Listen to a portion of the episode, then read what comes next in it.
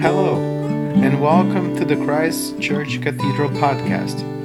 This is the sermon from our past Sunday, recorded live from the cathedral. We hope these words will really speak to your heart and mind. I speak to you in the name of God, Father, Son, and Holy Spirit. Amen.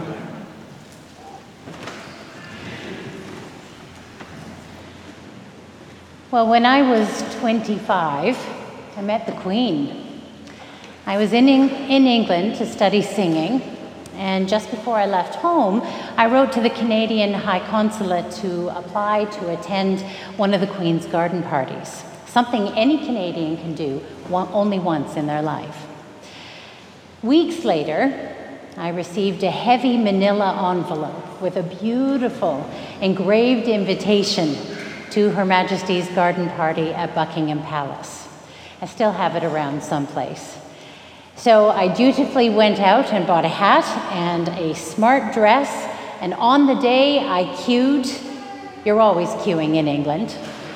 I queued with hundreds of other guests outside the gates of the palace until we were let in. To walk across the palace forecourt in through the doors that we see so often on television, up the plush, red carpeted stairs, and through to the back of the palace to the gardens was, as you can imagine, for this young woman from Stoney Creek, Ontario, an incredible experience.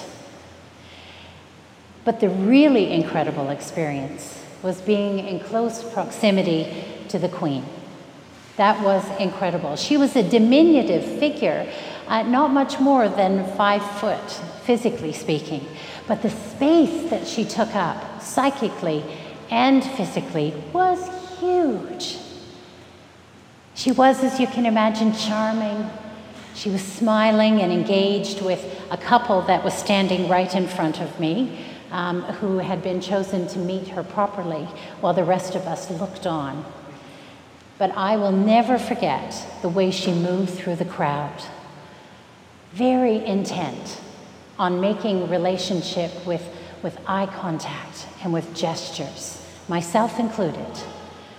Sharing herself, taking up residence in our hearts and in our minds. So, this has been a very sobering week. We were already, as a nation, heavy of heart because of the tragic deaths of those on the James Smith Reserve in Saskatchewan. And we pray for all our siblings who are affected and for their healing.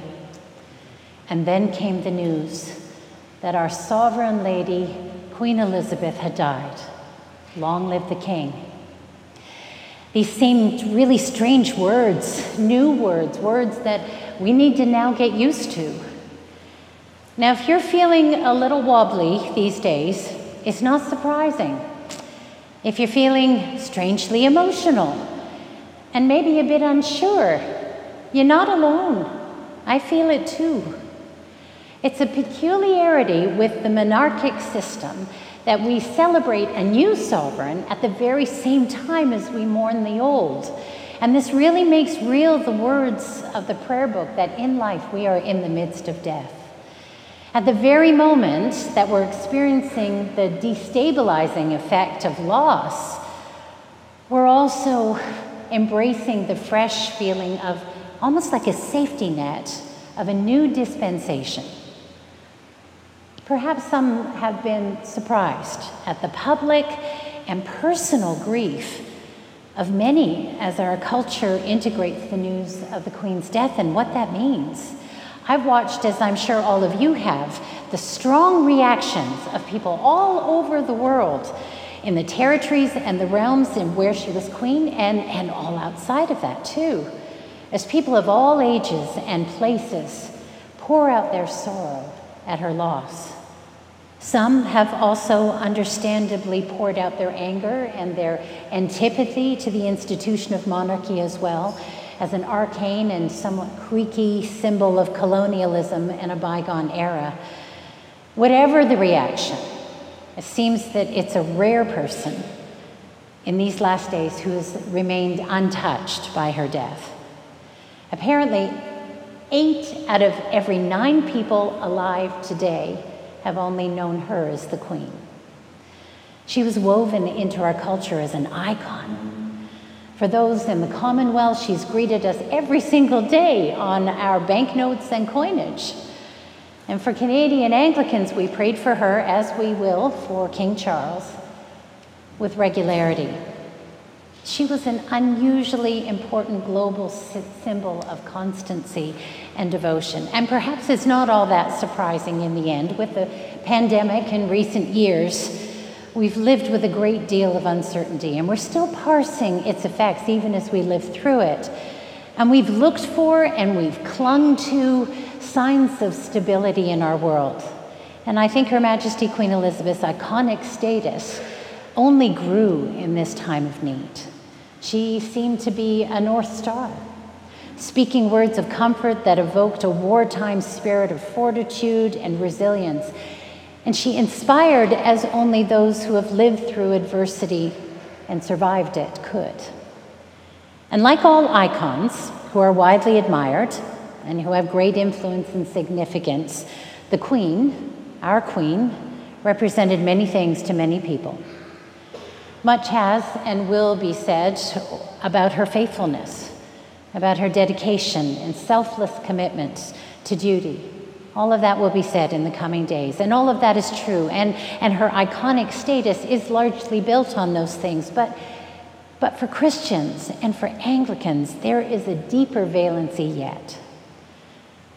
Because for Her Majesty the Queen's dedication was not just a matter of character but as she said often, it was built on the solid rock of the theology of sacred monarchy embodied in the vows of the English coronation service that she would say just 16 months after her accession, but towards which the trajectory of most of her life had been oriented.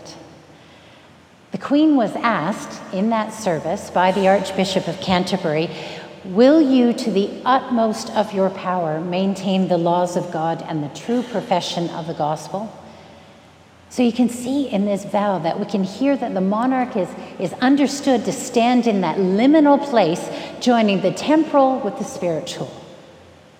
And you know, there are few places in our world where this is the case, and, and Her Majesty the Queen was a potent symbol of that dual role. In England, she was both the head of state and also the supreme governor of the Church of England. And as such, both estates were understood to be mingled there. Both estates, temporal and spiritual, take up residence in the person of the monarch. Because you see, at its best and its highest, which admittedly is a state rarely attained this side of glory, monarchy is meant to emulate the union between heaven and earth in Jesus the Christ, which the Gospels are all about. God taking human form, coming among us to teach, to, to convict, to, to love, and to finally redeem us, to bring us into closer relationship with God's self for our eternal benefit. And you know, this understanding hasn't been lost. It's still the case. King Charles expressed an acknowledgement of this heavy responsibility in his first address to the Commonwealth. And of course, there's a whole history and tradition of sacred kingship in the Old Testament. Throughout the scriptures, from scarce mentions in the Pentateuch to the fuller descriptions of, of kingship and government in Samuel, Kings, and Chronicles, it becomes clear that there are well, there are specific attributes that the monarch and the authorities, we hope and pray, possess. The king was a symbol of national unity, but monarchy itself came under the covenant. Israel's king was to be a covenantal king. He wasn't a free agent. He was always obligated to submit to the law of Israel's great king, the Lord. The monarch was supposed to watch over both the religious life and the conduct of the people, to protect the worship of God in the land. In other words, to be the defender of the faith. The monarch was responsible for justice and mercy in the realm. Now, if you're hearing the echo of the uh, English coronation service, this is really purposeful. They, uh, these vows are derived from the idea and the ideal of biblical kingship. There's even a provision for the failure of leadership, because kings are, and queens are human like the rest of us. The greatest king of the Old Testament, David, teaches us that kings are not perfect, far from it. Twice David sinned egregiously, but more importantly, twice he sought God's forgiveness and was called a man after God's own heart because he kept returning to the Lord. So there is, if you like, an agreement or a contract embodied in the person of the monarch of the covenant between the people and God, that the monarchy is meant to be the mirror image of God's covenant with his chosen people, of Christ's covenant with humanity, one in which he promised himself in sacrifice and love for us. And a covenant, after all, is an agreement which brings about a relationship of commitment between God and God's people. It's always been so moving to hear over and again through the years our late Queen's young 27 year old voice proclaim that whether her life be long or short, it will be dedicated to our service. And it was just as important to hear our new King Charles III echo that sentiment yesterday. You see, biblical promises, with their layers and layers of precedent and tradition, have obligations in them. Biblical promises are reciprocal and not one sided, but always mutual with inbuilt accountability.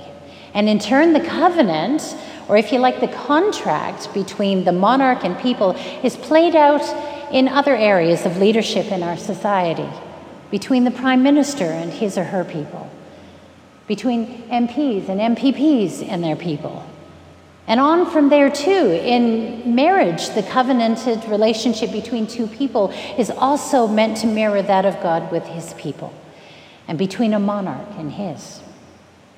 And importantly, the same ideas are also in play in our own relationships with each other, in friendship, in Christian community like this.